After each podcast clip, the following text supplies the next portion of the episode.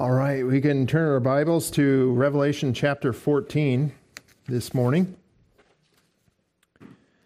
Be looking at verses uh, 14 down through verse 20 today as we study God's end time harvest this morning. There is one theme that really is prevalent throughout much of the Bible, particularly uh, prophetic passages, and it is this idea that God is going to separate good from evil at the end of the age. And that is what we are seeing in Revelation chapter 14 uh, this morning in our passage. And this can be something that can be kind of troubling to us. And hopefully, we come away with a better understanding of that uh, this morning. This book, the book of Revelation, is the revelation of Jesus Christ. We could uh, find ourselves kind of getting lost in some of the details and think, well, this book is really the revelation of the Antichrist and the false prophet and all of these terrible things that are going to happen in uh, during this tribulation period. But really, the theme of the book is the revelation of Jesus Christ. He is the one who is one day coming again to this earth to establish his rule and reign and to make things right in this world. You don't have to look very far to see that we are living in a fallen world today. It is not the world that we see in Genesis 1:31 after God got done creating everything that is and proclaimed it all to be very good. We're a long way from a world that is very good. Just uh, look at the news if you need need a reminder of that. Well, the book of Revelation shows us when Jesus is going to come again and make things right. And part of that is a delineation between good and evil. And that's what we're seeing taking place here in Revelation chapter 14, which is a part of the seven year tribulation period. That's where we find ourselves in our study, all the way from Revelation 6 1 until Christ comes again, Revelation 19, ending in verse 21, is describing a future seven year period of time that leads up to Christ coming again and establishing his kingdom. The Bible in the Old and New Testament makes very clear that before Jesus rules and reigns, or before God rules over his kingdom on this earth, uh, there is going to be a time of great difficulty that happens. Uh, and then Christ comes again, the Son comes again and establishes his kingdom on this earth. That's what's known as premillennialism. That, that it's very hard interpreting the Bible literally. In fact, if we interpret the Bible literally, it's impossible to come to any other conclusion than that Jesus comes again and establishes his kingdom on the earth. Well, uh, people who have known God have been very interested throughout time to understand well, what's going to happen before that happens, before you come again and, and rule and reign on this earth. And that's the tribulation period. That's a large part of what is described in the book of Revelation. That's what Matthew 24 is all about. His disciples, Jesus' disciples, asked him, Well, what's going to happen in this world before you come again? Matthew 24, the Olivet Discourse, describes that. Revelation describes it in more detail.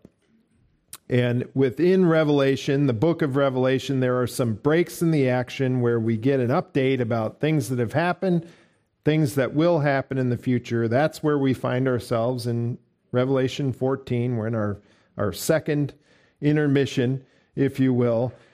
And in this chapter in particular, it very much looks forward to things that will happen at the end of the tribulation period.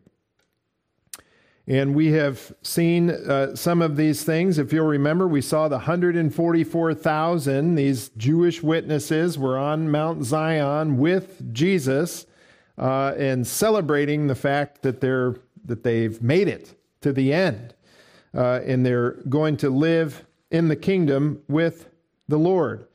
And then we saw this uh, angel who comes out and flies literally in the sky, according to the words of the Bible, that, a, that an angel will fly around the world proclaiming salvation in God to a world that, it, that is lost and destined for eternal separation from God. God miraculously sends an angel to them to try to get their attention. Hey, believe, believe in me, is essentially the message of the angel.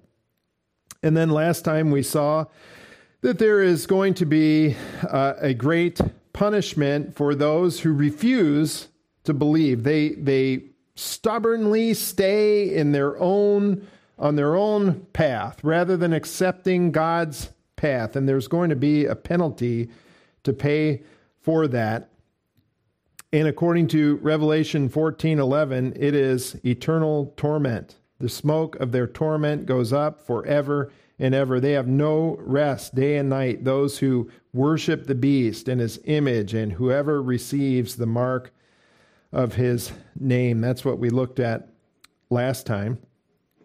But we also saw that there is a great blessing for believing in the Lord and persevering in spite of persecution. We looked at some of those details last time in God's perfect love and justice.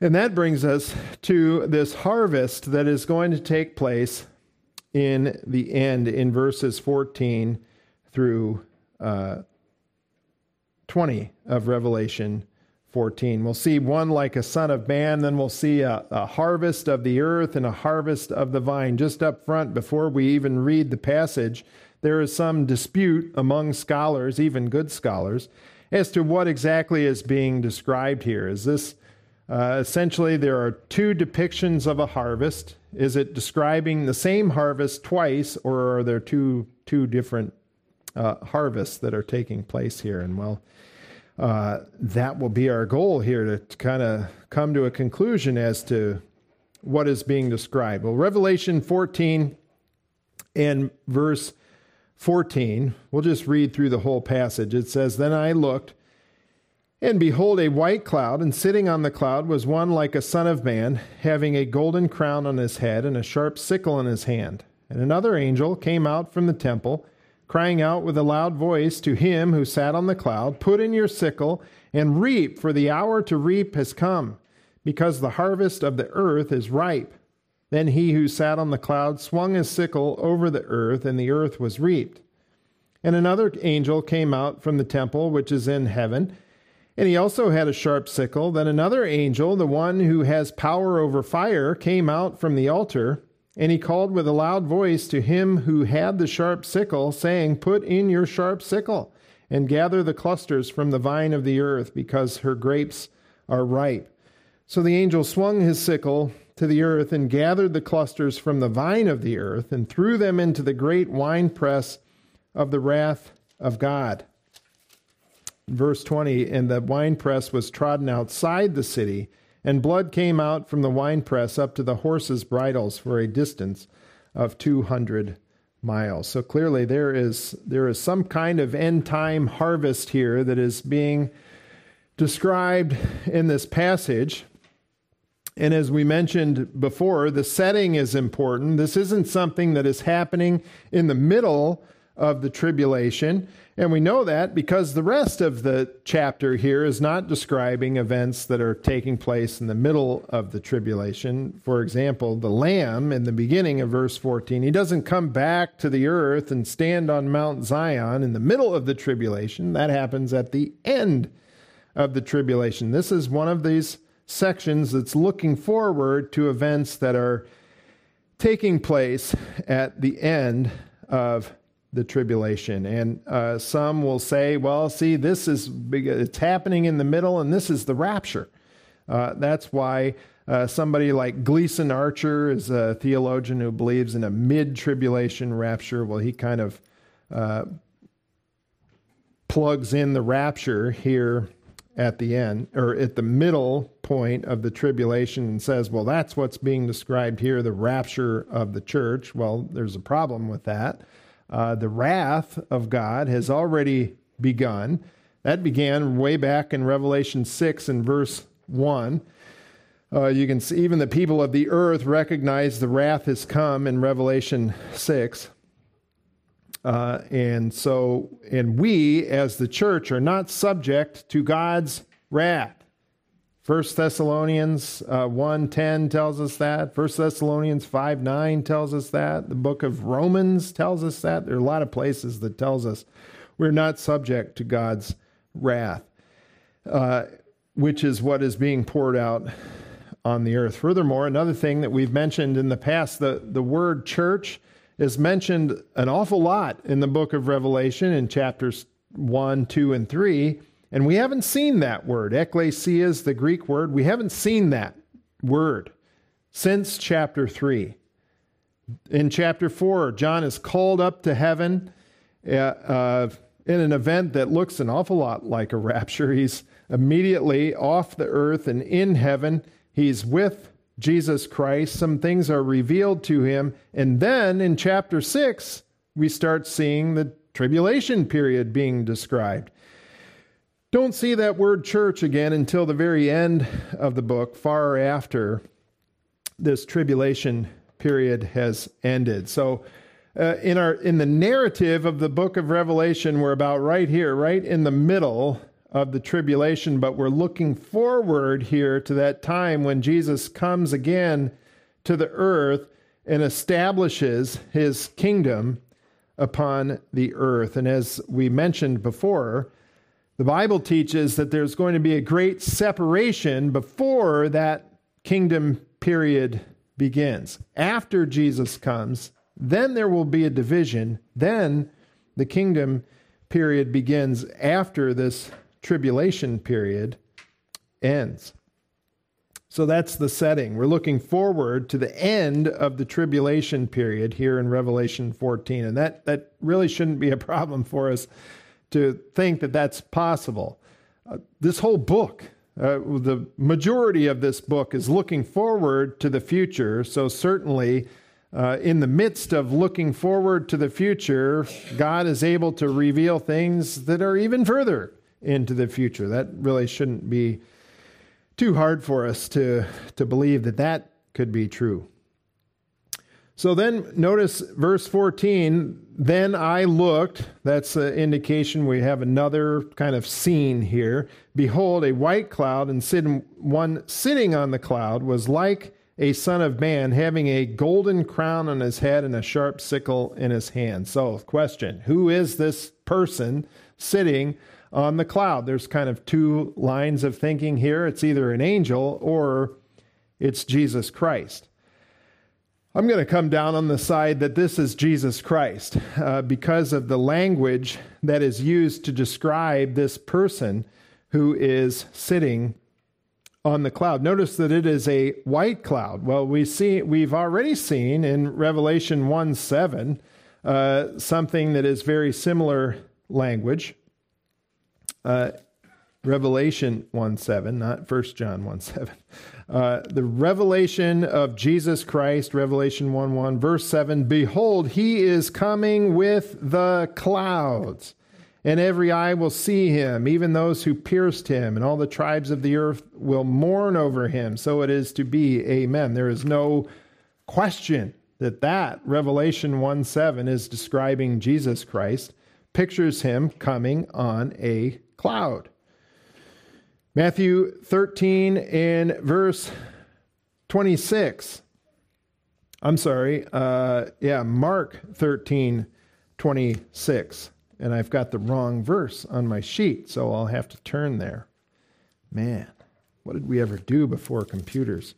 Mark 13, uh, 26 says, Then they will see the Son of Man coming in the clouds with great power and glory. Daniel 7:13, even the Old Testament teaches that when the son comes to the earth, he will come on the clouds. Daniel 7:13, I kept looking in the night visions, and behold, with the clouds of heaven, notice this phrase, one like a Son of Man was coming, and he came up to the Ancient of Days, God the Father, and was presented before him, and to him God the Son was given dominion, glory, and a kingdom that all the peoples, nations, and men of every language might serve him.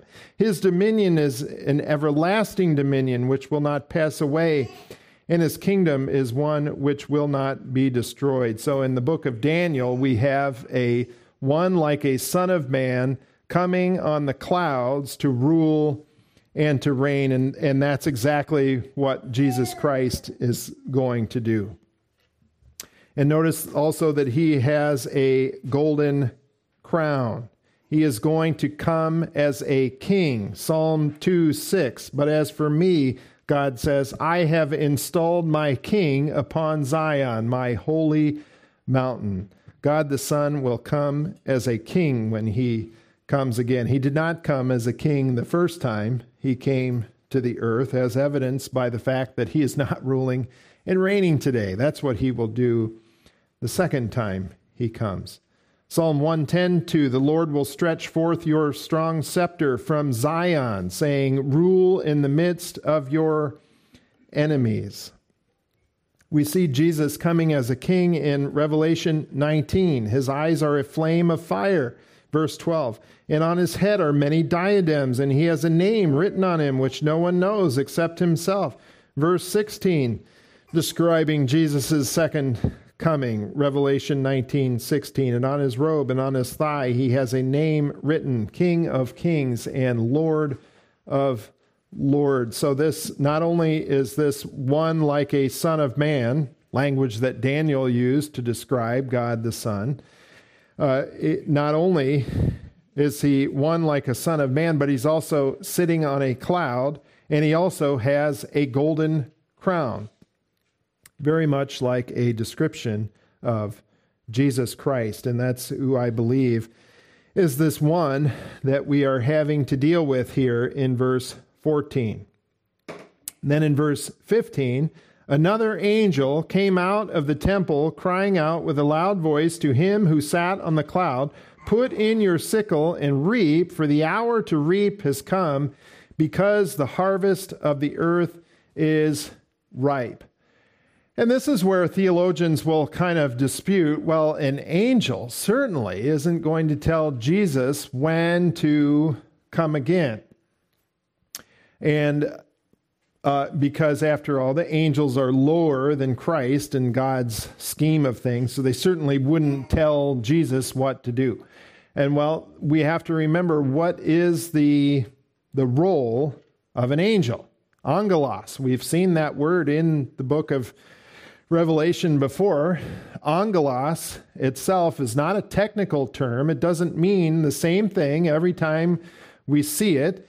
We saw that in Revelation 2 and 3, if you'll remember, describing the pastors of these various seven churches that exist. It uses the term angelos because that term means messenger. That's what an angel is. That is the, the role of an angel, is to be a messenger for God, essentially. Notice that he comes from the temple, even. The temple in heaven is the very home of God the Father. That's where he resides. That's why the people of Israel wanted to build a temple, and God gave them the plans for it to be kind of a copy of where God lives in heaven so that they could have a representation of that on the earth. And this angel is coming from the temple, the home of God the Father, to deliver a message to God the Son. Because after all, it would seem that God the Son, at least while he was on the earth, did not know the time when he would come again to establish his kingdom. Matthew 24, 36. Jesus says, But of that day and hour no one knows, not even the angels of heaven, nor the Son of Man, but the Father alone. So this would be an indication that this angel is acting as a messenger from God the Father to God the Son, that now is the time. it's not, this isn't something that uh, diminishes the deity of Christ in any way. He is voluntarily, when he was on the earth, he voluntarily uh, gave up the glory that he had in heaven to live on the earth. And this is part of that glory that he voluntarily gave up. And here is, is a picture for us of God the Father delivering the message to God the Son. Now is the time for you to return to the earth and execute this great harvest that is to come. And it begins with a harvest of the earth. If you notice the language, there are, there are two different harvests that are mentioned here in this passage the harvest of the earth and a harvest of the vine. It, well, it begins in verse 16 with a harvest of the earth. Then he who sat on the cloud swung his sickle over the earth, and the earth was reaped. This is very much in keeping with the idea that the elect are going to be gathered at the end. That's what we're seeing in verse 16 this idea of the elect of God being gathered from the earth. Now, there is a, uh, the Greek term there is gi that is used for the earth. And a lot of times that can be uh, translated as land and then land oftentimes refers to the nation of Israel, and that's probably reading in a little bit too much. We're taking too many too many steps there to get to oh, this is talking about just the Jews being gathered together. Uh, because after all, that is exactly what uh, the Bible promises that in the end times, in the, the very end, all of the Jewish people who are remaining upon the earth are going to be gathered to the land. We see that portrayed in the book of Isaiah. Isaiah 27 and verse 12 says, In that day, speaking of the end, the Lord will start his threshing from the flowing streams of the Euphrates to the brook of Egypt.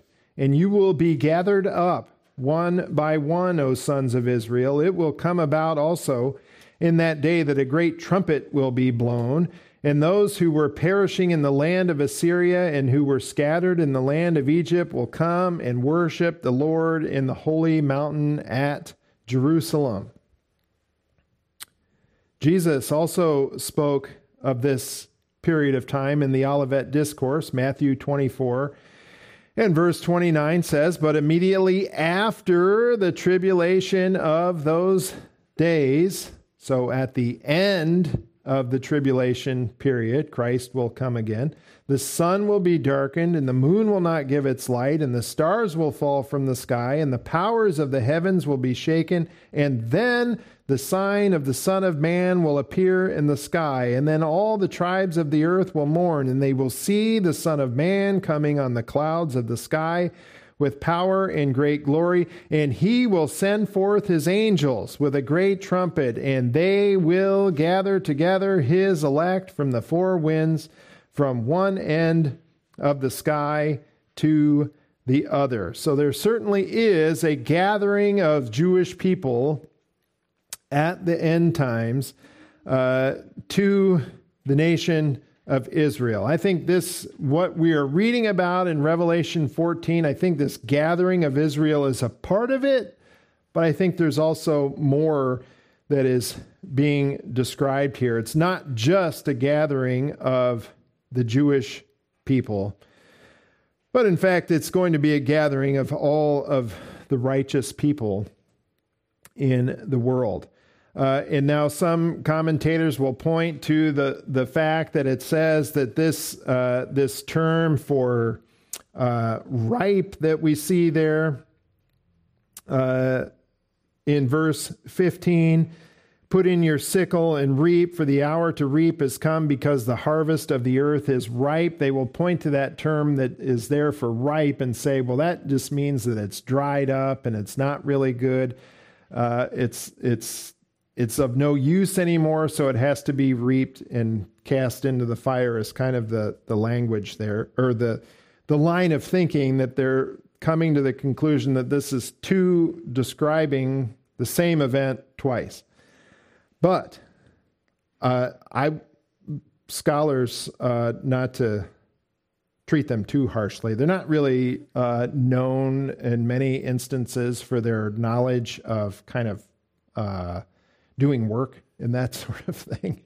Uh, a harvest of the earth. What is being harvested from the earth? Well, in Israel, that's going to be something like grain. And what is grain? What is the state of grain when it is harvested from the earth? If you, you we can see it all around us coming up here, you're already starting to see some signs in the fields that they're starting the the plants are starting to yellow a little bit in some places. You can see it better from the air than you can from the ground at this point. But when October and November come, the, the beans, the corn, the, the wheat has already been harvested. When that was harvested, the wheat was very dry. And the corn will be very dry when it's harvested. These plants of the earth, uh, wheat and barley and these kinds of things that they would have been growing at this period, when they're ready to be harvested, they're dry. That means that it's ready, and that's what's being uh, described here. And the wheat is gathered into the barn. If from our scripture reading this morning, Matthew 13, and the dry is is uh, uh, and the tares are cast into the fire. That's what we are seeing here. Not the same thing being described twice, but a separation of good and evil is what we are seeing.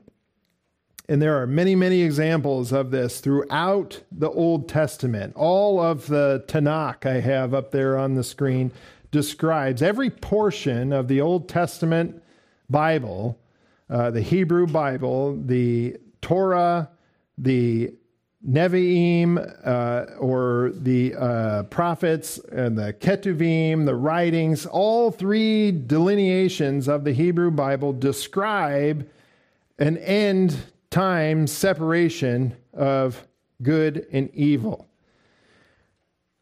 Deuteronomy chapter 30 and verse 15 being one of those. Now, this is uh, God's promise that He's going to bring the nation of Israel into the land at one point in the future. They will be brought into the land. Deuteronomy 30 and verse 1 So it shall be when all these things have come upon you, the blessing and the curse, which I have set before you.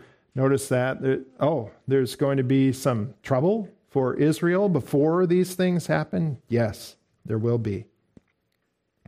And you call them to mind in all the nations where the Lord your God has banished you, and you return to the Lord your God, and you obey him with all your heart and soul according to all that I command you today you and your sons, then the Lord your God will restore you from captivity and have compassion on you, and will gather you again from all the peoples where the Lord your God has scattered you. If your outcasts are at the end of the earth, from there the Lord your God will gather you, and from there he will bring you back. The Lord your God will bring you into the land which your fathers possessed, and you shall possess it. And he will prosper you and multiply you more than your fathers. The book of Psalms promises this gathering. The Psalm 50, verse 1 The mighty one, God, the Lord, has spoken and summoned the earth from the rising of the sun to its setting. Out of Zion, the perfection of beauty, God has shown forth. May our God come and not keep silence. Fire devours before him, and it is very tempestuous around him. He summons the heavens above and the earth to judge his people. Gather my godly ones to me, those who have made a covenant with me by sacrifice. The book of Isaiah promises this gathering in the end times. Isaiah 11 and verse 11 Then it will happen on that day that the Lord will again recover the second time with his hand the remnant of his people who will remain from Assyria, Egypt, Pathros, Cush, Elam, Shinar, Hamath, and from the islands of the sea. And he will lift up a standard for the nations and assemble the banished ones of Israel, and will gather the dispersed of Judah from the four corners of the earth. The book of Zephaniah, also in the prophets, says, I will gather those who grieve about the appointed feast. They came from you, O Zion. The reproach of exile is a burden to them. Uh, Behold, I am going to deal at that time with all your oppressors. I will save the lame and gather the outcast, and I will turn their shame into praise and renown in all the earth. At that time I will bring you in, even at the time when I gather you together. Indeed, I will give you renown and praise among all the nations of the earth. When I restore your fortunes before your eyes. God promises that in the end, He will gather people together, righteous people. He will gather them, and they will be in His kingdom. You see many, many other uh, passages on there Jeremiah 23, Jeremiah 32, Ezekiel 11, 20, 34, 36, 37, 38, 39. Over and over, God is promising that He is going to gather the righteous into the kingdom uh, at the end times. And that is, notice in verses 15 and 16, there's no description of judgment in those verses when this one, like a son of man with a golden crown on his head, sitting on the, the cloud is is doing his reaping there's no there's no description of judgment in this uh, portion of the passage only a description of a gathering, a reaping at the end time, those who are ripe or ready to be gathered. There's also New Testament examples of Jesus coming in the end and that he will uh, have this gathering together and is going to make a separation in the end between good and evil and it began before his ministry even started in essence. Matthew 3 12 john the baptist speaking. His winnowing fork is in his hand and he will thoroughly clear his threshing floor. He will gather his wheat into the barn but he will burn up the chaff with unquenchable fire. A delineation there. One reaping to the barn to be with God, the other to an unquenchable fire. Matthew 13, verses 47 through 50. We read that uh, in our scripture reading this morning, this parable of the dragnet being cast out at the end, gathered in, the good fish separated uh, for good, the bad fish thrown away. Luke 17, verse 34, Jesus speaking, I tell you, on that night there will be two in one bed. One will be taken and the other will be left. There will be two women grinding at the same place. One will be taken and the other will be left. Two men will be in the field. One will be taken, the other will be left. And answering, they said to him, Where, Lord? And he said to them, Where the body is, there also the vultures will be gathered. This is not a description of the rapture of the church. This is a description of some being taken to live with the Lord in his kingdom forever, and others dying, being left, uh, being taken in judgment. He makes that very clear there. Where the body is, there also the vultures will be gathered. These people are going to be taken to the kingdom, gathered into the kingdom. Others will be excluded, and they will be for the vultures, essentially. They are going to die. So, this idea of uh, people being gathered at the end and divided is very, very clearly taught throughout the scriptures. And that's what we're seeing here in Revelation 14, verses 14 through 22. Very different aspects of the coming of the Lord. Yes, he's, he's coming once, and you can look at it in one of two ways. Uh, because both are true. He is coming to gather his people into the kingdom, but he's also coming in judgment. And that's what we see in verses 17 uh, through verse 20, the harvest of the vine.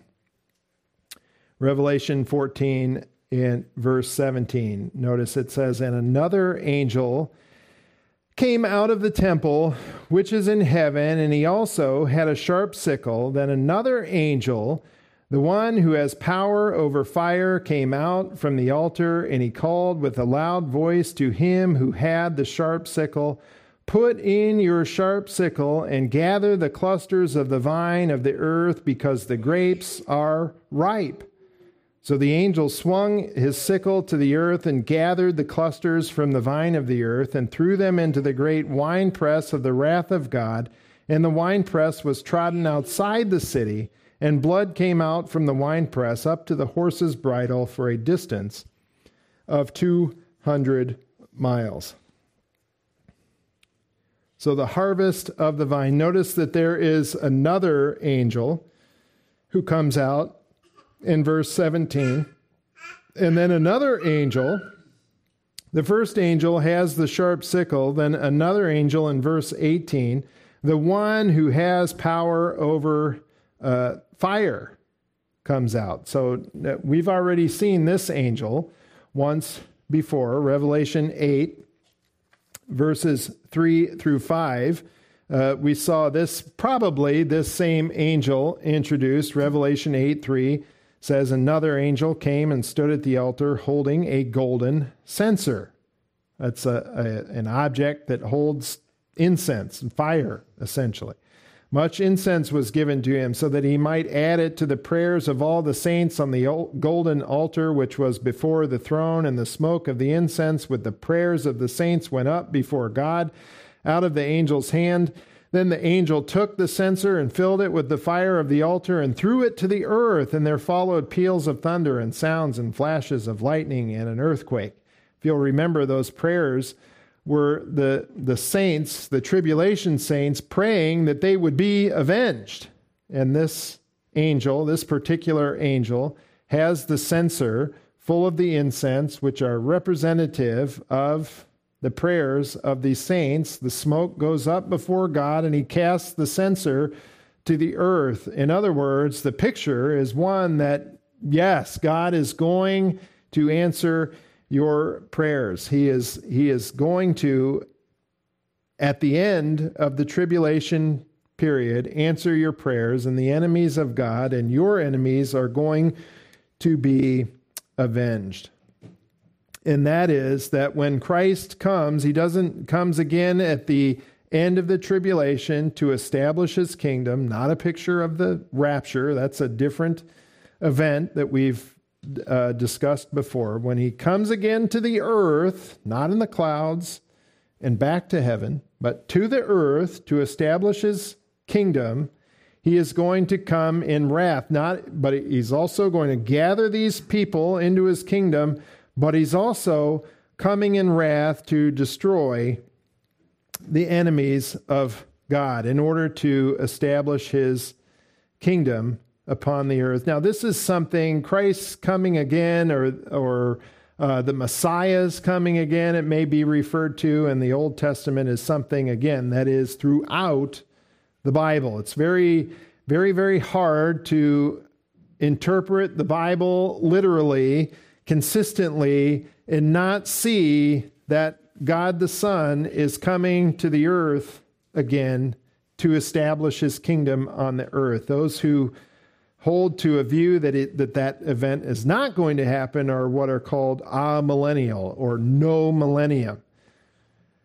Boy, you have to spiritualize or reinterpret an awful lot of passages in the Bible to come to that conclusion that he's not coming here to this earth to rule and to reign upon it in a kingdom of his own making. We see that, of course, in the book of Revelation. That's uh, essentially how this tribulation period is going to end, we'll see when we get to Revelation 19, verse 11.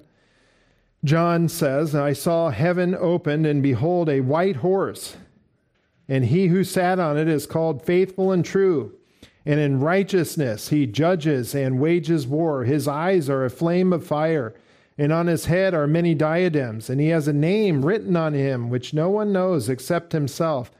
He is clothed with a robe dipped in blood, and his name is called the Word of God.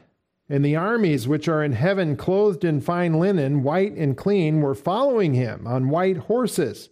From his mouth comes a sharp sword, so that with it he may strike down the nations and he will rule them with a rod of iron, and he treads the winepress of the fierce wrath of God the Almighty.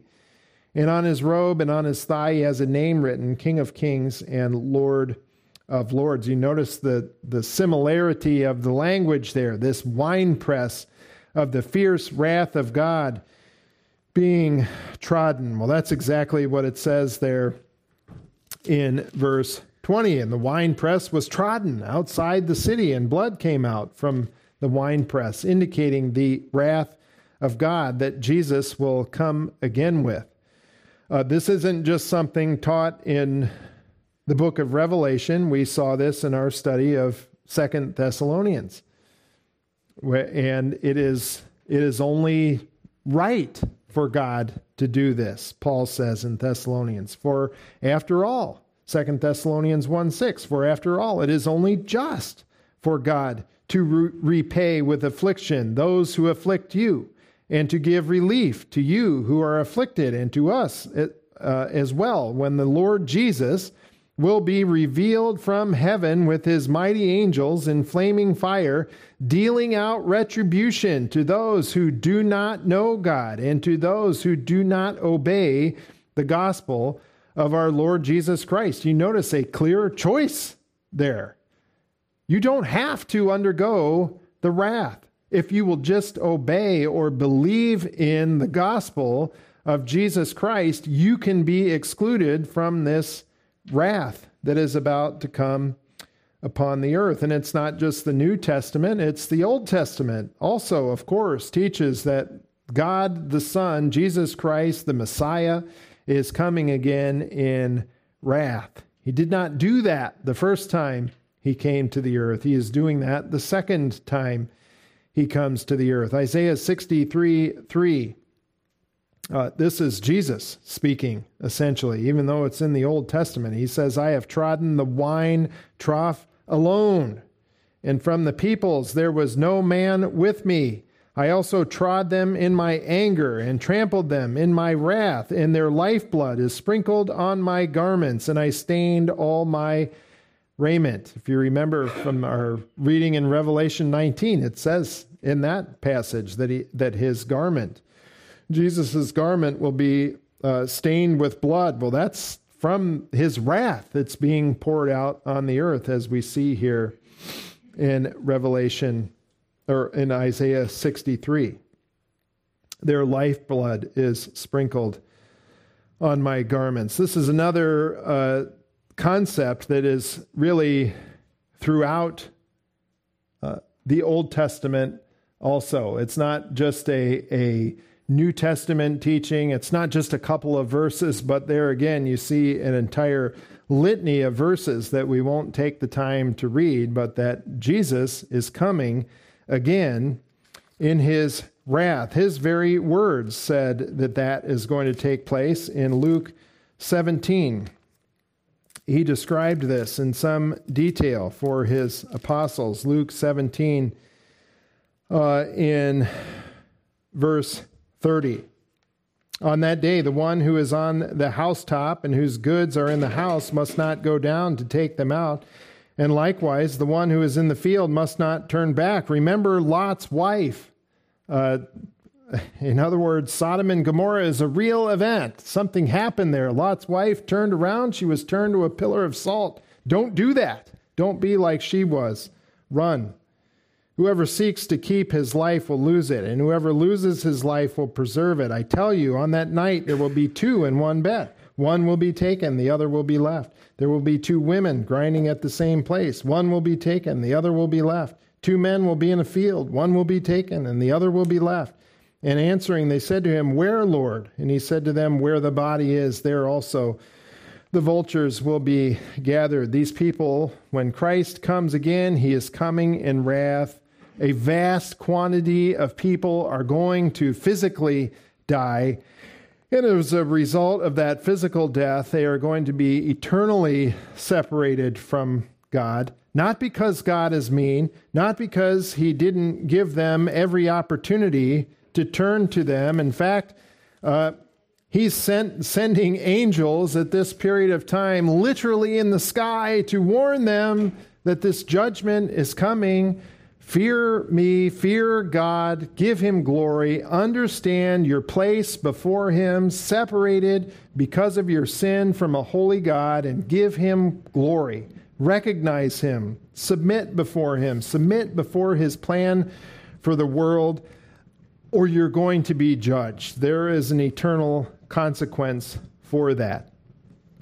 And he is coming again. And when he comes again, it is going to be horrendous for the people who are left upon this earth in a state of unbelief. It's not, it's not a matter of whether or not they're perfectly keeping the law or their good is going to outweigh their bad at the end. It's whether or not they have trusted in Christ in his sacrifice for their sins, whether or not they are submitting to that or they're carrying on in stubbornness, uh, pride, whatever uh, the reason is that they are rejecting the salvation that comes from God and trying to do it their own way. And these people are doing it their own way uh, up to a point.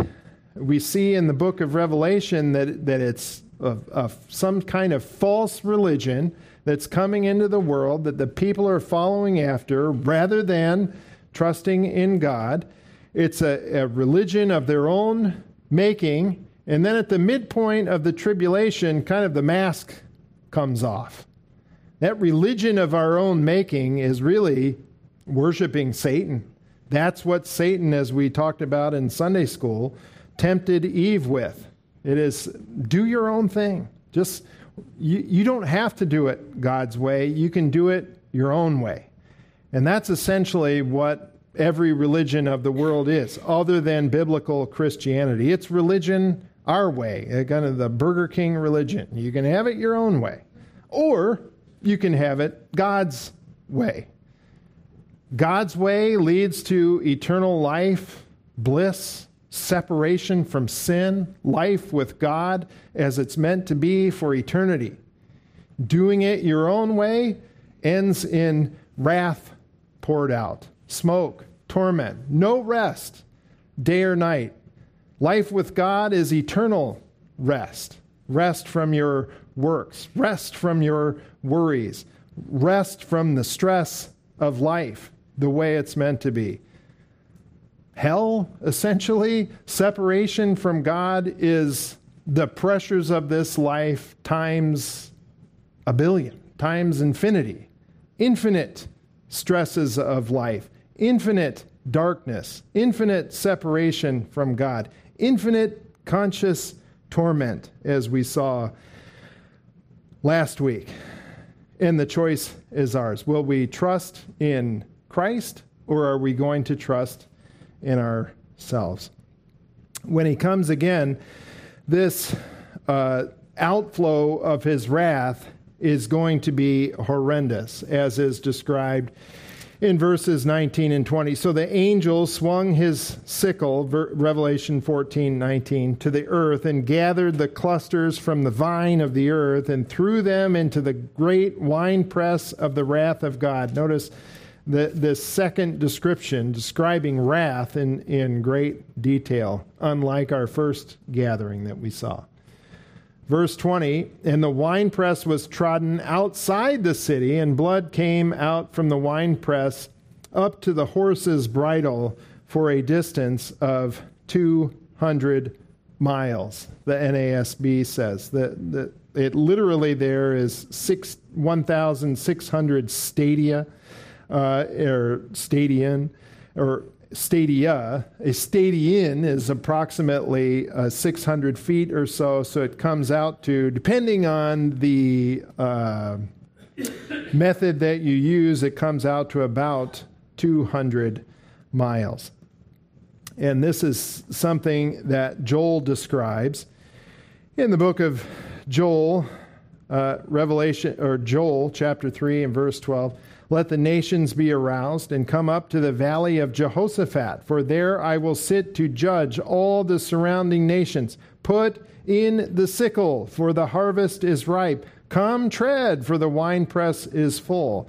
The vats overflow, for their wickedness is great. Notice this isn't just a capricious judgment, this is God pouring out his wrath because their wickedness is great. Now, I don't I don't think it's any kind of a coincidence here that there is a, a distance that we see that's described 1,600 stadia or about 200 miles.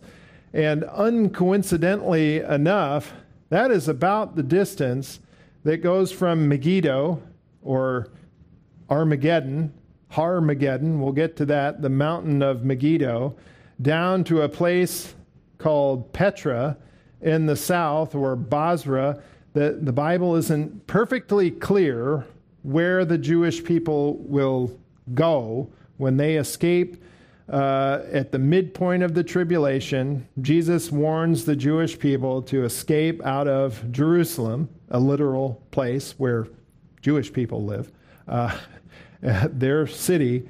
Jesus tells them when they see the abomination of desolation that we talked about earlier, Revelation 13, uh, set up in the temple, you need to run. Run for your life. Flee. And uh, a lot of scholars make a big deal that it's going to be a place called Petra that's actually in Jordan. And that's entirely possible. It's a very easily defensible place, particularly in ancient times. Uh, but the Bible doesn't specifically say, chapter and verse, this is that they're going to Petra. It's a it's possible. It's a possibility. Maybe it's even a strong possibility that that's where they go. Nevertheless, the distance here from Armageddon or Megiddo, Mount Megiddo, is uh, close to 200 miles. See if I can get that to play again. Now you see this thing that pops up over here, Megiddo. There's going to be a picture here. That this is the place where a lot of the, the zealots or the holdouts in AD 70, when the Romans came, it was kind of their last stand. That's where a lot of them, uh, a lot of the Jewish holdouts died in Megiddo. Well, Megiddo is also going to be the place where this, where Jesus comes again and destroys the armies of the world that are coming against Israel. We'll see that in later in Revelation. Uh, Isaiah 63 says that he's going to go and gather the people. We read that earlier. Gather the people out of Bozrah, and his garments are going to be stained with blood. Well, this distance is it's pretty close to 200. And notice Jerusalem a literal place. This says the winepress is trodden outside the city. Hard to come to any other conclusion other than outside the city means outside Jerusalem. Yes, in fact, it's going to happen up here at Armageddon or the mountain of Megiddo, is what Armageddon means. And he's also going to uh, carry out some of his wrath at wherever it is that the Jewish people go to hide themselves, Petra, Bozrah, uh, somewhere in the wilderness uh, uh, to the east of Israel, that's going to take place, and that distance is pretty close to 200 miles. Not coincidentally enough, I believe, in my mind. Now, uh, scholars, even good scholars, uh, J. Dwight Pentecost, for one, or I'm sorry, uh, John Walvoord, for one, kind of thinks that, uh, well, this is uh, probably hyperbolic in nature. It's not necessarily describing a literal 200 miles. That's fine. Uh, I think it probably is a 200 mile distance or something very close to that because the armies of the world, the people of the world, all the nations of the world are coming against Israel in the end times. And when the nation, believes in him, he will come again and defeat the enemies of his people. Now, what's it going to take to make a river of blood that long? Uh, people have done the calculations. I didn't do the calculations, but if there were, say, oh, a billion people in this army that comes against Israel, which is entirely possible, the population of the world at this point is about 8 billion. Uh, we've seen it's going to be pared down quite significantly before the end of the tribulation. Well, every person has six quarts of blood in their body, and if there were a billion people, it, the river would be 20 yards wide, four to five feet deep, and flow for 200 miles, coincidentally enough. So that's, that's what it would take to make a river of blood that is this long and as horrendous as that is to, to think about. That's what the Bible says is going to be the consequence of making the decision to reject God in the end times. And the consequence is uh, we don't get a, a, an exemption because uh, even if we're an unbeliever, uh, well, I'm, I, what are the chances that I'll be alive at the end of the tribulation? So I don't have to worry about facing God's judgment. Well, the fact of the matter is that all people will face God's judgment at one time or another. And the good news is that God uh, promises to those who trust in Him, trust in Christ for the forgiveness of their sins, we are exempt from this wrath. We are exempt from eternal wrath. We are looked at as righteous in God's eyes because we're trusting in what Jesus did for us on our behalf, and we are exempt from death at the moment that we do that. It's not a process, it's not a lifelong process of being a good person. It is a one time recognition that, yes, my sin separates me from God, Jesus died on the cross for my sins. I'm trusting in what he did. And Jesus promises us in John 5:24, the moment that we believe, we pass from death into life. We are exempt from this horrendous wrath and given eternal life and the forgiveness of our sins. So the choice is, is really ours. God's word lays out the reality of the situation. You've got one of two options. You can trust in me and have life, you can do it your own way and have this wrath to look forward to. May He help us in our thinking to understand the importance of this decision and to trust in Him. Let's go to Him in prayer. Dear Heavenly Father, we thank you for this word. We thank you for the book of Revelation that so clearly reveals even the bad details of the future. We thank you for revealing to us the bad details. We don't want to be ignorant in our understanding of the future and what is in store for us. We need all of the details to make a decision. Your word promises that in the end there will be a, a division between good and evil. We thank you for providing a way for us to be seen as good through the shed blood of Jesus Christ. And we thank you for the convicting ministry of the Holy Spirit who leads us in the truth. And I pray that your Holy Spirit would continue to do that work in our lives. If, if there is someone here who has never trusted in you, I pray that your Holy Spirit would convict them to do that today and would not leave them alone. And your, the ministry of the Holy Spirit doesn't end the moment we believe in you. I pray that your Holy Spirit would continue to convict us as believers so that we would be conformed to your image, so that we would live in a way that is pleasing to you. And I pray that He wouldn't leave us alone in that either. That if there are areas of our lives that need to be corrected, that, that the Holy Spirit would convict us until we get them right with you so that we can be pleasing to you. And We thank you for all that you have done for us. I pray that you would be with us in this week to come, and we just ask for your will to be done in our lives. We pray in Jesus' name. Amen.